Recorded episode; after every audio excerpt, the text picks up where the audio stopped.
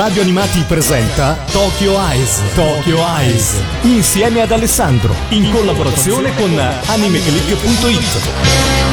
Amici di Radio Animati, benvenuti a una nuova puntata di Tokyo Eyes, la rubrica che parla di anime, manga e cultura giapponese. A condurre sono sempre io, Alessandro Falciatore, il direttore editoriale del sito www.animeclick.it e con me ancora una volta c'è anche Patrizia, una suave fanciulla a dare sempre le sue idee e la sua competenza riguardo questi argomenti. Ciao Patrizia. Ciao a tutti. Oggi riprendiamo la rubrica delle notizie recap un po' mensile che facciamo per tutto quello che riguarda appunto eh, il mondo degli anime e manga e appunto però anche della cultura giapponese. E in questo Patrizia mi darà una grandissima mano perché comunque ultimamente ne sono avvenute di cose, sono successi parecchi fatti, è giusto fare un piccolo recap, se non seguite Anime Click sbagliate, però venite...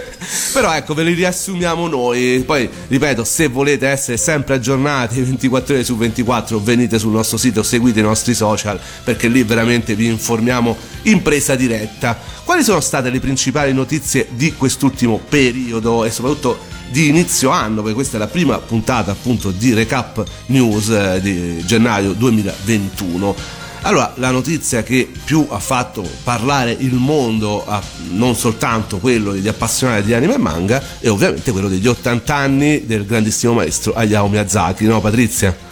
Sì, il 5 gennaio ha fatto 80 anni e insomma un bel traguardo, soprattutto per uno che dice che vuole sempre andare in pensione. Eh, questo in pensione non ci va mai, tra l'altro è ormai praticamente eh, ospite fisso di questa rubrica perché ne parliamo sempre e fa sempre parlare di sé Miyazaki, no? Sì, sì, sì, basta anche solo che vada a buttare la spazzatura e fa parlare di sé quell'uomo. Assolutamente sì. Poi tra l'altro, ecco, eh, gli 80 anni di questo importantissimo regista premio Oscar non sono passati inosservati eh, anche nel nostro paese. Ci sono stati omaggi come il bel disegno di Principessa Mononoke che ha fatto uno dei eh, principali disegnatori e fumettisti italiani Milo Manara e in più è addirittura passato un eh, servizio commemorativo sul TG2 cioè non è una cosa da poco che la Rai che neanche fra poco ti fa vedere più anime eh, e sicuramente non roba di Miyazaki da tantissimo tempo fa un servizio del genere anche abbastanza ben fatto no Patrizia? Sì oltretutto in prima serata comunque cioè quindi non nel TG delle 8 del mattino che dice vabbè che sarebbe pure importante però era quello delle ore 20 e 30 no? che quello insomma di solito alla sera è quello un pochino più visto più dal, dal, pubblico esatto e insomma sì sì è stato anche un uh, servizio molto dettagliato senza um, inesattezze, comunque insomma fatto con cura e amore, quindi è stato molto emozionante. Ha dato un po' fastidio questa cosa di eh, averlo definito il Walt Disney giapponese, però vabbè noi su queste cose ci passiamo, in realtà quando già metti la musica di Totoro sottofondo e fai vedere veramente dei titolini come addirittura eh, i primissimi di Miyazaki, devo dire era un servizio molto ben fatto, anche abbastanza lungo. Sì, sì, sì, ma infatti non, eh, insomma, secondo me ci si può ritenere soddisfatti. Poi, ok, Walt Disney orientale, ma sì, eh, ci può anche stare come paragone, non è che, insomma, anche perché comunque si sta parlando del pubblico di TG2, devi inquadrarglielo in qualche modo, non è che tutti sanno chi è Hayao Miyazaki, dovrebbero, ma insomma. Assolutamente sì. E poi magari ecco, è la scusa per far conoscere questo regista e magari eh, approfittare del fatto che tanti film, quasi tutti, siano su Netflix anche con i sottotitoli e quindi niente andatelo a ricercare a vedere se non lo conoscete ma penso che se seguite questa rubrica non ci sia assolutamente bisogno di questo consiglio. Eh, anche perché poi novità dal mondo di Ghibli ce ne sono davvero eh, ogni settimana e ha fatto anche parlare molto di sé questo, nell'ambito degli appassionati ovviamente eh, l'apertura di, eh, del praticamente profilo Twitter nuovissimo dello studio Ghibli che eh, proprio ha esordito con un disegno del maestro Miyazaki con un, um, un, una mucca perché questo è l'anno della mucca No, sì, Patrizia. Sì, per... sì, sì, infatti mucca o bue, insomma, lì poi le, le, le, varianti sono varie, però sì, ed è comunque, insomma, considerato quanto il maestro sia rifrattario a tutto quello che è modernità, eh, insomma, si sta aprendo a, a, al mondo nuovo dei social. E lui praticamente ha battezzato questo nuovo profilo Twitter con questa mucca che appunto rappresenta l'anno che sta avvenendo in Giappone, ogni anno rappresentato da un animale e eh, che sconfigge il coronavirus, quindi eh. fa eh, anche buona, cioè un, eh, un messaggio di buon auspicio assolutamente. Ricordiamoci che anche Miyazaki è un fumettista e anche un mangaka abbastanza apprezzato assolutamente, quindi sarà bello anche seguire questo profilo perché sto vedendo che stanno eh, facendo vedere dietro le quinte dello studio ed è veramente interessante per chi ama eh, questo regista, per chi ama lo studio Ghibli e soprattutto per tutti gli amanti dell'animazione giapponese che amanti dell'animazione giapponese hanno potuto festeggiare un, uh, un annuncio, un, un, qualcosa che non ci si aspettava perché sono tantissimi, soprattutto delle generazione cresciuta negli anni 90, l'MTV Night e poi tutto di seguito eh, che hanno apprezzato il manga, oltretutto manga che ha avuto anche una riedizione proprio recentissimamente c'è stato l'annuncio da parte di Takehiko Inoue, celebre autore di Slam Dunk, riguardo sul suo account Twitter, tanto per rimanere in tema, eh, l'arrivo eh, di una nuova trasposizione in lungometraggio del suo amatissimo Spoken, del suo fumetto più famoso in un lungometraggio che successivamente il sito ufficiale ha descritto come animato, specificando il coinvolgimento della Toei Animation in questo nuovo progetto. E eh, i fan di Slam Dunk in tutto il mondo hanno potuto festeggiare. Eh, Patrizia, te stai leggendo il manga nella nuova riedizione Planet Manga, come, come lo stai trovando? Ti stai rinnamorando di questo titolo? Sì, guarda, io devo essere sincera, di Slam Dunk ne ho sempre sentito parlare tantissimo, ma siccome io sono un po' refrattaria a tutto quello che è eh, testo testosterone sportivo mm, non me l'ero mai filato più di tanto. Poi però, a furia di dirmi ma no, ma no, ma leggilo, leggilo, leggilo, ho detto senti, leggiamolo.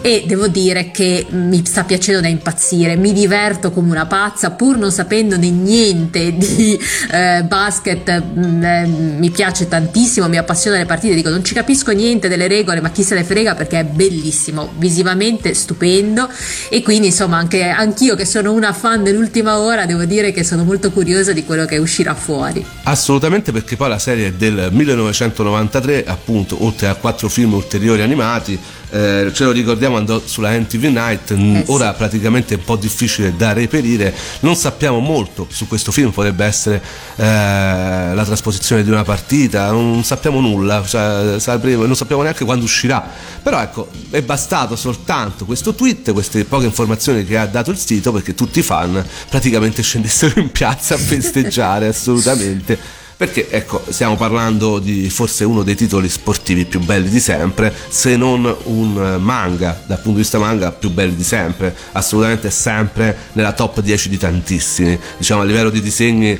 e eh, sì, di eh. personaggi è qualcosa di clamoroso ma anche come storia sportiva ti fa entrare nel vivo di questo sport che io amo tanto e che fondamentalmente è strano eh, sia stato così eh, trattato da un fumetto giapponese dove si sa che il basket non è proprio lo sport no, principale. No, no, infatti, infatti, lì più che altro è sumo e mh, mm, baseball, sono i due sport nazionali. Adesso pare si stia fermando molto il calcio, leggevo ultimamente, quindi... Beh, quello da un bel po' di tempo, tant'è vero che grazie anche a Capitan Tsubasa, questo lo abbiamo seguito pian piano, e la nazionale sì, assolutamente. Ma nel basket il Giappone ha, eppure eh, questo titolo che è molto anni 90, eh, basta vedere le casacche delle squadre di basket sì. eh, molto simili a quelle che era l'NBA di quegli anni, a cominciare dai Chicago Bulls, eh, sicuramente eh, bisognerà un po' rimodernarlo, però ecco eh, a livello di storia, a livello di disegno, a livello della partecipazione che ti porta questo manga è qualcosa di unico e l'anime pure è stato molto bello, doppiato magistralmente anche in italiano e devo dire, me lo ricordo all'epoca dell'MTV Night, veramente un bel titolo e ora siamo tutti curiosi di sentire e eh, di sapere di più riguardo appunto questa nuova trasposizione animata. Ma ora ci andiamo ad ascoltare una, una canzone amatissima della colonna sonora di Slam Dunk, che è proprio la prima opening, come si chiama? Kimiga Skida To Sakebitai. Che in italiano vuol dire? Eh, voglio urlare, mi piaci è una canzone dei Bad, appunto la prima sigla di apertura della serie di Slandunk che si usa dall'episodio 1 all'episodio 61 e la versione strumentale, la ricorderete, viene utilizzata in tutta la serie anime come musica di anteprima per il prossimo episodio. E adesso ce l'andiamo ad ascoltare. Slandunk!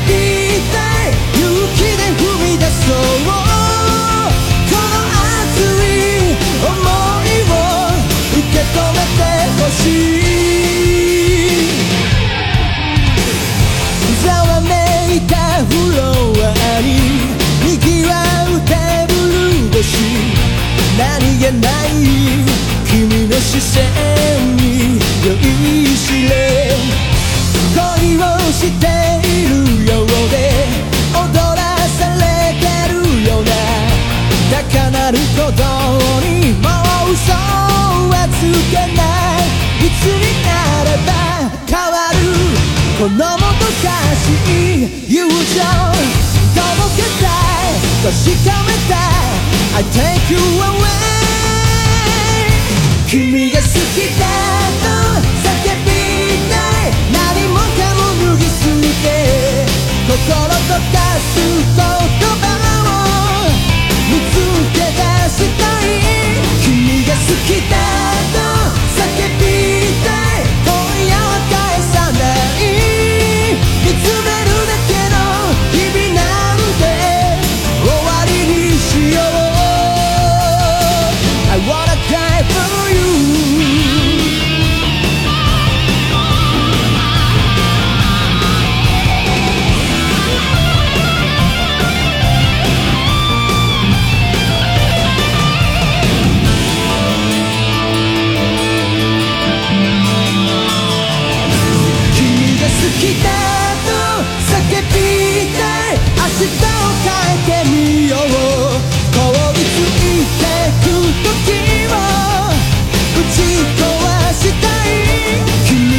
「勇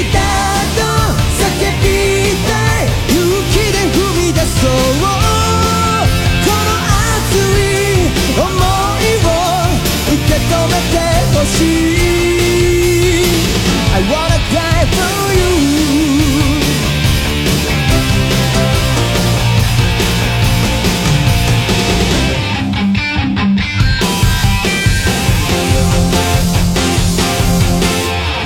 quanto è bella questa canzone, ti fa tornare veramente indietro nel tempo, agli anni 90 e eh, a vivere quelle avventure sul campo di basket che è appunto quella di Slam Dunk. Perché eh, siamo qui a Tokyo Ice, la rubrica che parla di anime, manga e cultura giapponese. Siamo io, Alessandro e Patrizia e appunto vi stiamo eh, dando le ultimissime dal mondo anime, manga e eh, tutto quello che arriva dal sollevante. Ed è inutile dire eh, che per noi eh, amanti degli anime eh, sicuramente in questo momento quello che è più fonte di discussione sono, eh, è, la nuova stagione, la nuova stagione degli anime con il ritorno di tantissimi titoli importanti, ma anche eh, il divertimento di scoprire quella che potrebbe essere la prossima hit, no Patrizia? Quante serie stiamo vedendo in questo periodo? Eh sì, sì, insomma, se ne provano diverse a vedere quella che ci può piacere, insomma, mh, cerchiamo di capire che cosa c'è di buono anche per potervelo poi consigliare, ovviamente. Sui vari portali streaming eh, che offrono simulcast, soprattutto Vid, eh, Crunchyroll e eh, Yamata Animation, quello che eh, sicuramente eh, fa parlare di sé è eh, il ritorno di The Promised Neverland che eh, è un manga veramente molto amato, edito da J-Pop, che sta per concludere col, con l'ultimo volume, il 20 dovrebbe concludersi il mese prossimo, noi ce lo stiamo comprando effettivamente la fine di un'avventura, mentre l'anime è rimasto parecchio indietro Eh, sì. e abbiamo visto i primi episodi, c'è stata già qualche polemica. Te come li hai trovati questi primi episodi?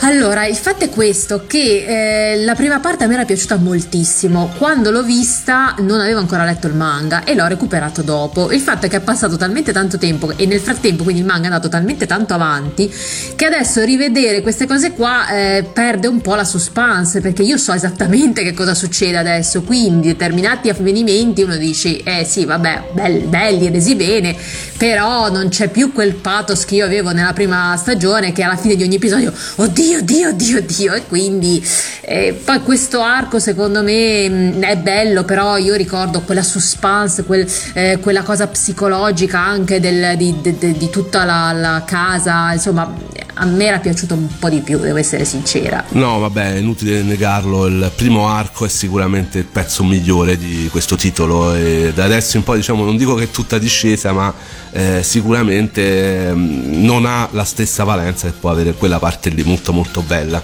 E l'anime sta proseguendo, diciamo, affretta un po' le cose, avrà soltanto eh, poche puntate per, eh, e non si sa bene quanto del manga trasporrà.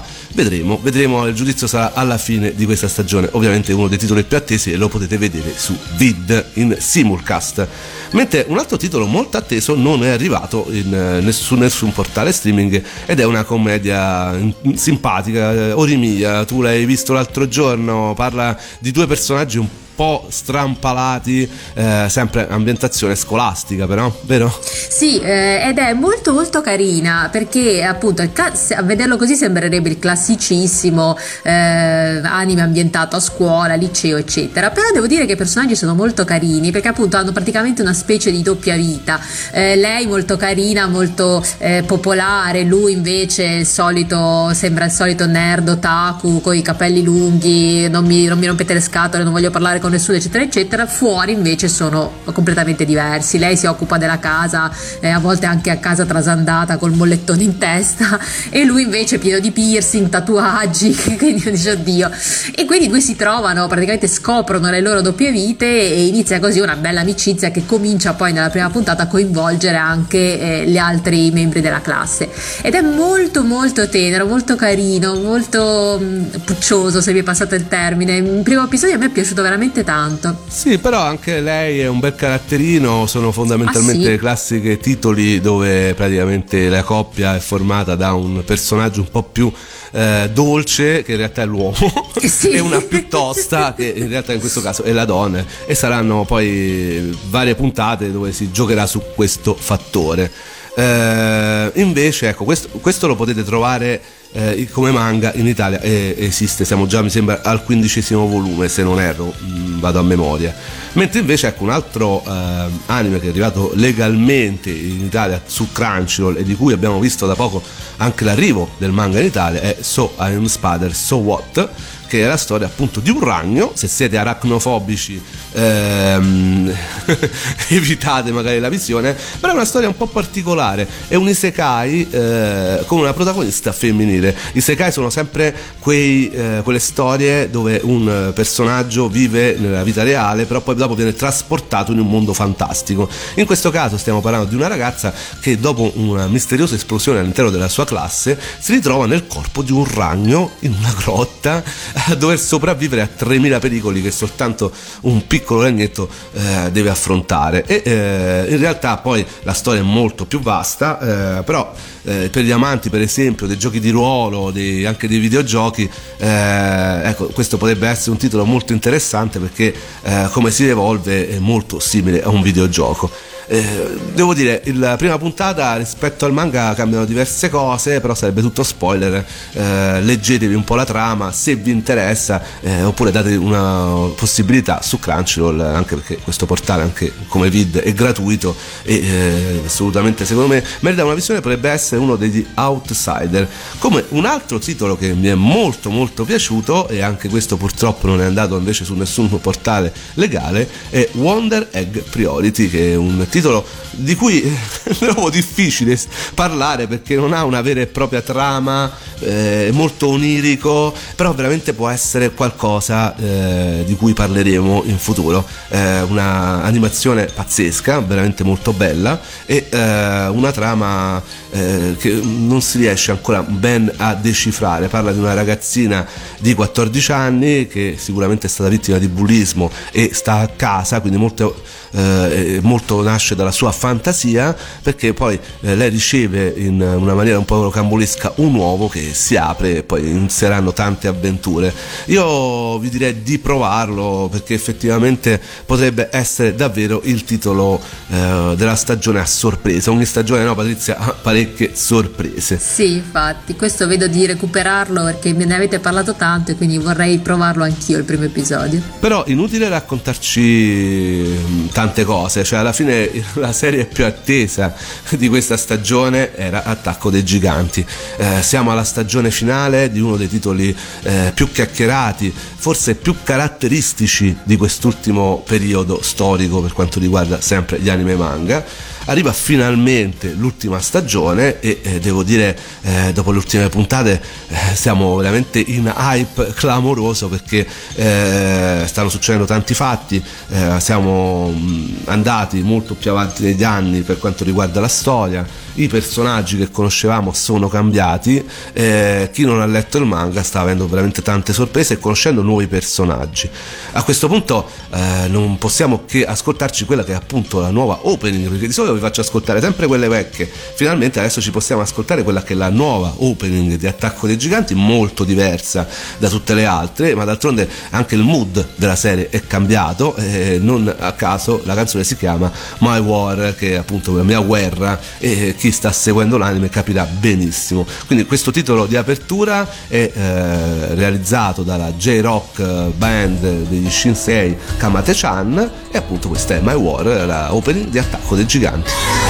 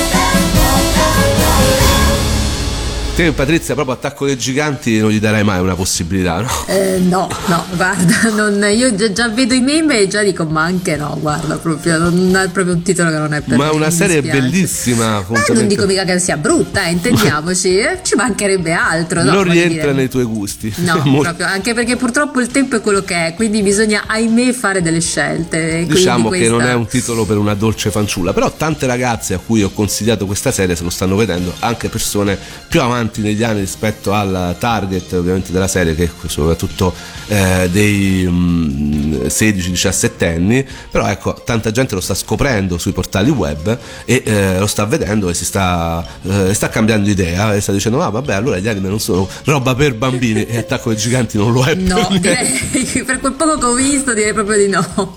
Ma invece ecco, momento, eh, chi segue un po' uh, Tokyo Ice lo sa, questo è il momento all'interno della rubrica del recap eh, mensile dove parliamo un po' di quello che è successo in Giappone e sono due le news eh, che hanno più fatto eh, chiacchierare sul web, eh, soprattutto su Anime Click, ehm, per quanto riguarda appunto la eh, situazione giapponese. Una un po' quello che sul mio input tu hai un po' scoperchiato da articoli provenienti dal Giappone, quella relativa alla scuola noi come sempre cerchiamo di far vedere il lato bello, il lato romantico del Giappone, quello che vorremmo vedere tutti, ma anche il lato negativo. Purtroppo ci sono anche tante cose che non vanno. Poi ognuno la pensa come vuole. E sulla scuola te hai fatto un articolo che è stato molto molto chiacchierato. Di cosa parlava? Eh, perché praticamente c'è un annoso problema in Giappone, cioè che all'interno delle scuole ci sono alcune regole assolutamente folli dal nostro punto di vista e che addirittura a questo punto pare che eh, vadano a violare i diritti umani. Infatti un gruppo di eh, avvocati di Fukuoka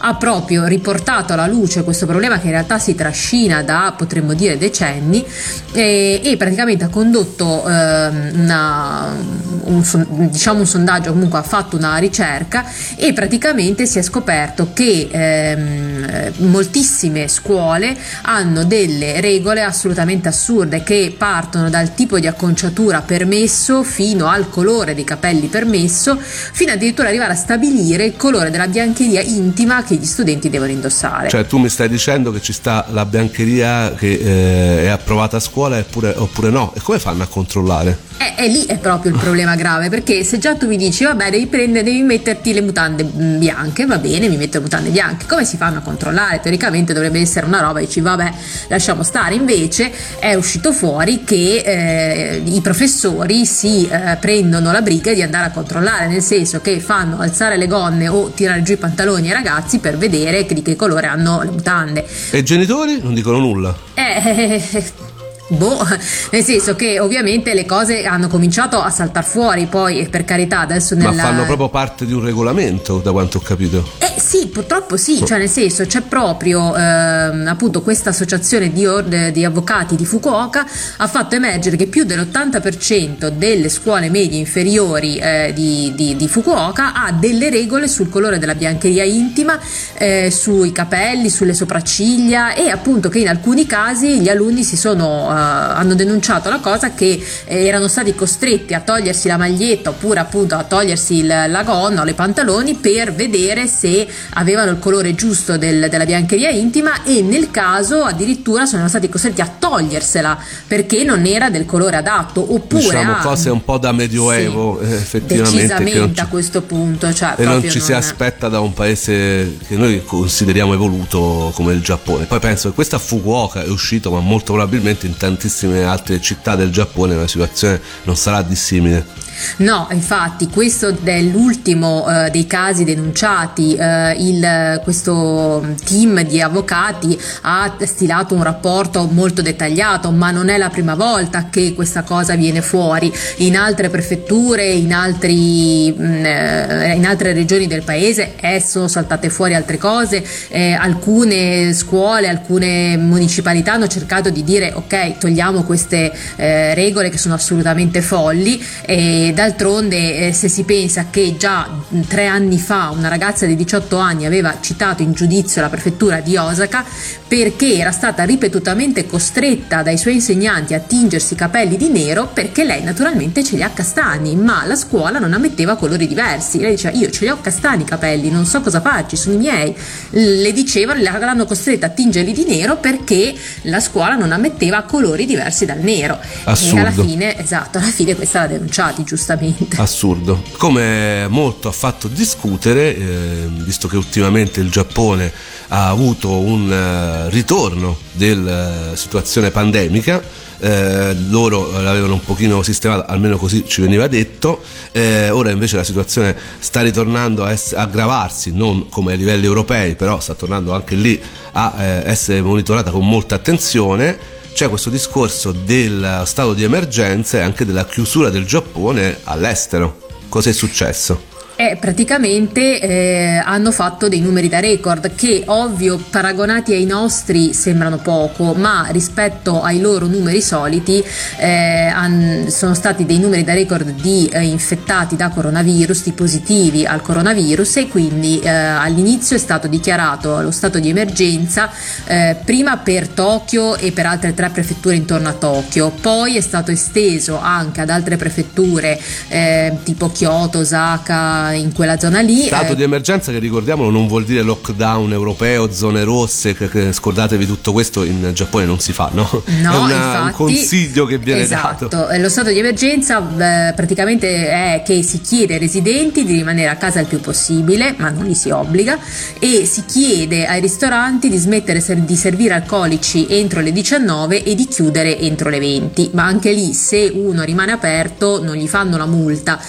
Si è parlato poi di fare una specie di lista di, ehm, per- come dire, di lista negativa da pubblicare dicendo ah quel ristorante lì è rimasto chiuso più, e è già aperto più esatto sì infatti.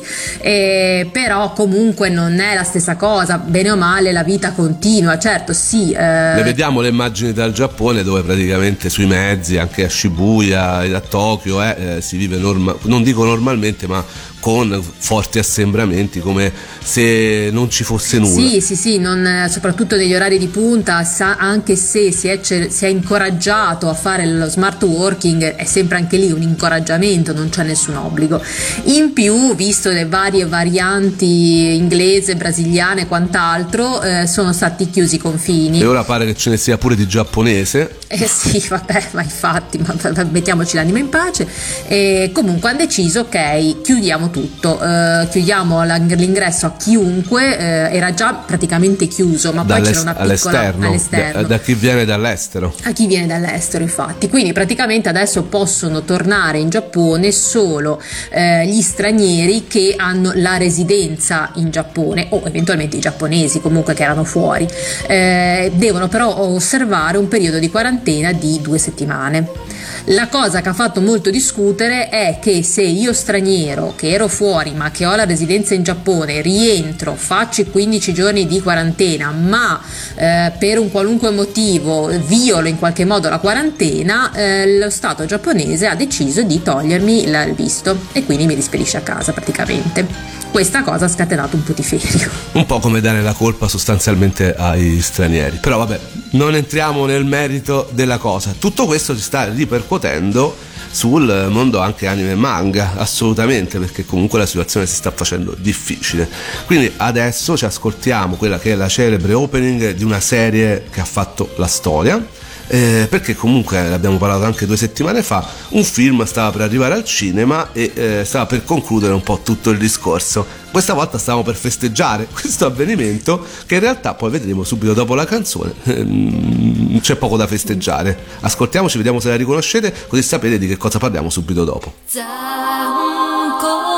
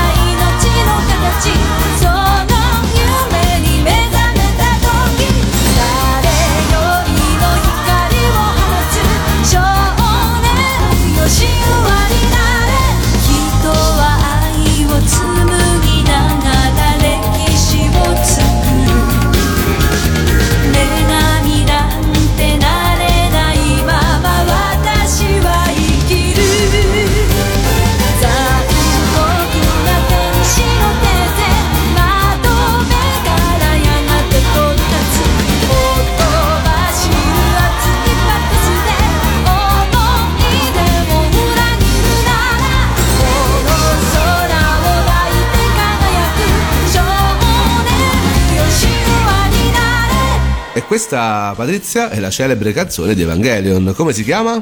Zankoku na Tenshi no Tese di Yoko Takashi. Assolutamente sì, eh, la canzone mitica che ormai sapete anche a memoria, è una delle canzoni più eh, cantate nei karaoke giapponesi e più conosciute mondo- nel mondo degli anime.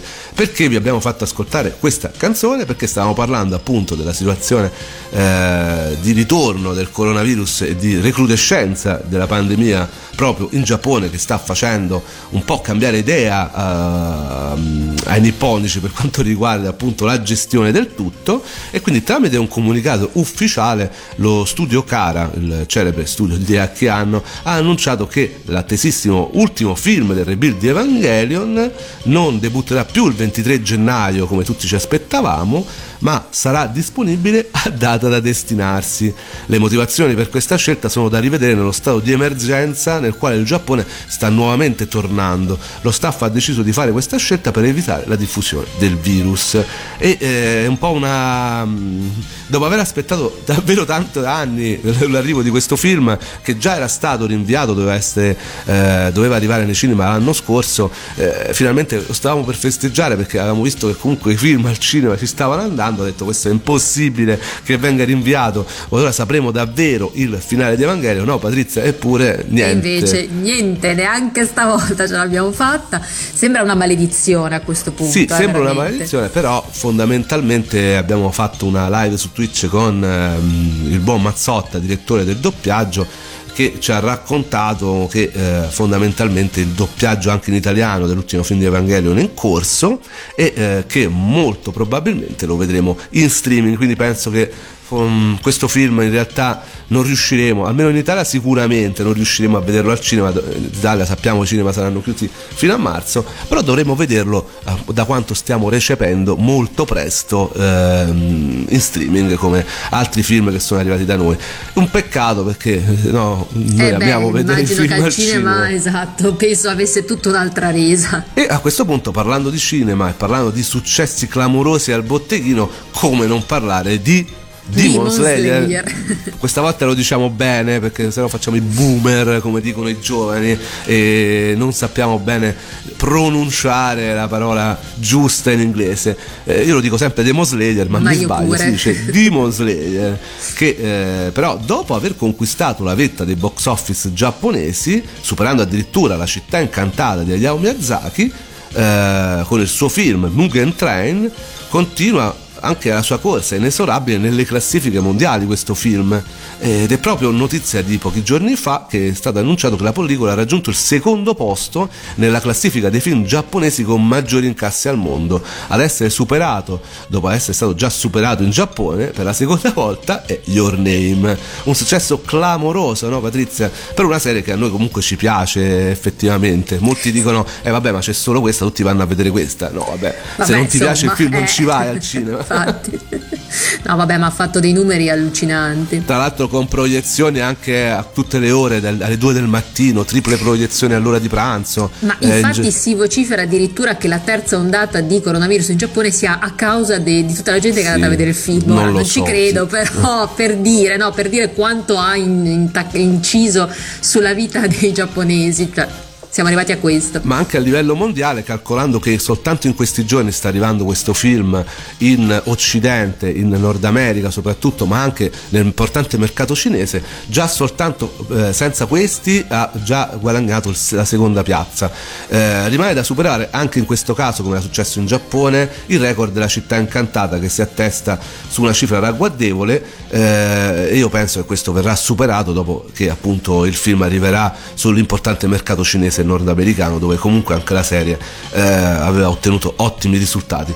Il film di Demon Slayer detiene anche il record di incassi in un solo weekend in Giappone grazie alla proiezione nella sola prima settimana dal 16 al 18 ottobre dell'anno scorso dove ottenne qualcosa come circa 37 milioni di euro, una cifra mamma mia strepitosa soprattutto di questi tempi. Eh, oltretutto ha battuto il record dei biglietti venduti al debutto in un solo giorno lavorativo e eh, continua a mietere record per quanto riguarda il manga. Eh, infatti siamo venuti a conoscenza del fatto che il primo, il settimo e l'ottavo volume del manga di Gotoge hanno superato la soglia dei 5 milioni di copie vendute. Eh, questi sono i primi volumi di un manga a raggiungere tali cifre da quando il sito ha iniziato a pubblicare la classifica settimanale di vendita nel 2008. La serie ha venduto complessivamente 102,9 milioni di copie, diventando così la seconda serie manga a vendere oltre 100 milioni. La prima serie a realizzare questa impresa è stata One Piece nel 2012, non Pizzi e Fighi, no?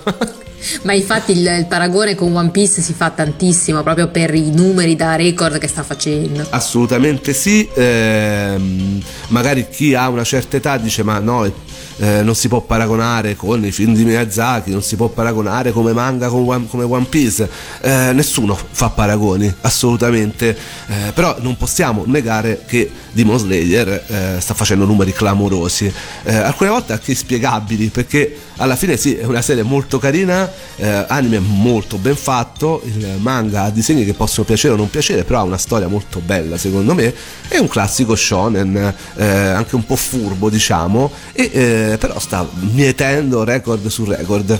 A noi comunque piace, i personaggi ci piacciono, qual è il tuo personaggio preferito Patrizia? Oddio, è difficile. Vabbè, su tutti. che- Vabbè, il Nezuko perché è carinissima. eh, poi, vabbè, il cinghiale mi fa morire perché arriva lì, eh, testa bassa. Vabbè, vabbè, vabbè, lui va tranquillo. No, vabbè, ma sono tutti carini. no? Come fai a sceglierne uno? Tutti quelli che sento dal Giappone mi eh, confermano, e questo forse in Italia non è ben recepito quando poi parliamo di Demon Slayer, si considera che esageriamo, mentre ecco ho sentito parecchie persone eh, che stanno in Giappone dicono ragazzi guardate che qui è proprio scoppiata una bolla incredibile, cioè qualunque gadget è legato a Demon Slayer, ci sta di tutto, infatti un, eh, un altro mio amico per mio figlio che gli piace questa serie mi ha mandato una serie di patatine, eh, fazzolettini, gadget simpaticissimi, ci sta. Demon Slayer è eh, praticamente su ogni possibile gadget perché ormai in Giappone è una vera e propria mania. E eh, d'altronde questo si può vedere anche a livello musicale, ma infatti poi ne parleremo perché adesso eh, proprio ci lasceremo con la canzone del film appunto di Demon Slayer. Eh, prima invece eh, ricordiamo dove e quando trovarci per la riproposizione di questa e delle prossime puntate, seguite i social di Radio Animati, andate alla voce palinsesto sempre su www.radioanimati.it e poi seguiteci sui podcast dove potete recuperare dove, come quando volete eh, su ogni possibile device tutte le vecchie puntate in cui vi raccontiamo di tantissimi anime vi facciamo un po' il punto della situazione mese per mese anche per quanto riguarda le notizie. Invece per seguire me, Patrizia e tutti gli staffer di Anime Click con le notizie, le schede e quant'altro vi aspettiamo sul nostro sito www.animeclick.it. E a questo punto parliamo di Lisa, forse la cantante più chiacchierata, non soltanto per quanto riguarda colonne sonore di anime, è proprio legata a Demon Slayer, no Patrizia? Eh sì, perché ormai anche lei si sta accodando ai record e anche lei ne sta battendo uno dietro l'altro. Ha trionfato ovunque, ha sbaragliato qualunque cosa, anche lei ha numeri su numeri di record. Lei è la eh, cantante della, della serie originale e ovviamente è stata richiamata per questo film dove ha realizzato una canzone che si chiama Omura che è appunto la theme song del film di Demon Slayer Mugen Train. E con questa canzone ha trionfato ai 62esimi Japan Record Awards che sarebbe eh, non lo so il Sanremo giapponese. Vabbè è un'importante è un'importante manifestazione musicale eh, giapponese che ha vinto e ha vinto con questa canzone eh, si è portato a casa il premio di miglior canzone dell'anno. È la prima volta in quattro anni che un artista solista femminile lo vince. Durante il suo discorso di ringraziamento, la cantante ha voluto ringraziare il compositore che d'altronde è Kajura, eh, Yuki Kajura, che è un noto compositore di Any Song. Eh, il creatore della serie Demon Slayer eh, Gotoge, lo studio anime Ufotable e la società di produzione Aniplex Sony Music e tutti i suoi fan. Omura si è posizionato al primo posto della classifica settimanale dei singoli digitali per 11 settimane consecutive, diventando così il brano numero uno più longevo di sempre. Insomma, altri record. La canzone ha venduto qualcosa come 31.363 copie digitali dal 21 al 27 dicembre, per un totale di 770.556 download. Le copie fisiche del singolo invece sono state nell'ultima settimana di 56.149, superando così il milione di copie fisiche vendute in totale. È il primo singolo a vendere un milione di copie fisiche quest'anno. E il secondo singolo di Lisa a raggiungere questo traguardo, indovinate dopo, opening di Demon Slayer della serie Gureng. E come ti sbagli? Gureng che effettivamente gli aveva fatto vendere altrettanti dischi, quindi eh, molti si lamentano perché eh, uno considera Lisa solamente per questo brand. In effetti Lisa ne ha fatte tante di belle canzoni e tante tante opening bellissime, basti ricordare quelle legate a Sword Art Online e ad altre serie anche molto importanti appunto. Però effettivamente questo ciclone di Demon Slayer ha portato molta fortuna a questa cantante che veramente è conosciuta a livello mondiale come merita. A me piace tantissimo. Te cosa ne pensi di Lisa? Io sì, la, la conosco, la- so che la canzone Demon Slayer mi è piaciuta tantissimo. Eh, forse anch'io alla fine la conosco proprio per eh, Demon Slayer eh, principalmente. Poi vabbè, io purtroppo ho poca memoria per i nomi, quindi conosco tante cose, ma non mi ricordo poi di chi Poi sono. sa- tu fai quella cosa bruttissima che si chiama skippare le sigle. Eh, che... Sì, che schifo, sì, è vero. sì. Io di solito la- quando vedo una serie nuova la vedo, la prima volta vedo sia l'opening che la ending, poi a meno che non siano proprio robe che mi colpiscono, oh mio dio, mio dio, difficile, eh, schifo, eh, lo so, non si dovrebbe fare, mia colpa. No, no, no, no, queste cose da appassionato di sigle, sia italiane che giapponesi, non posso sentire Eh, questa cosa. so. Sarei tentato di dire a freccio di cancellare questa parte, veramente, però va bene. Siamo democratici assolutamente. Anzi, a proposito, grazie ancora per essere venuta qui a darmi una mano eh, in questa puntata. Ci vediamo alla prossima, no? Ciao Patrizia. Grazie a voi di avermi invitato, grazie ancora, ciao a tutti. E ora appunto ci andiamo ad ascoltare la canzone dei record Omura proprio di Lisa, canzone portante di Demon Slayer. Con questo io vi saluto e vi do appuntamento alla prossima puntata. Ciao a tutti e viva l'animazione giapponese!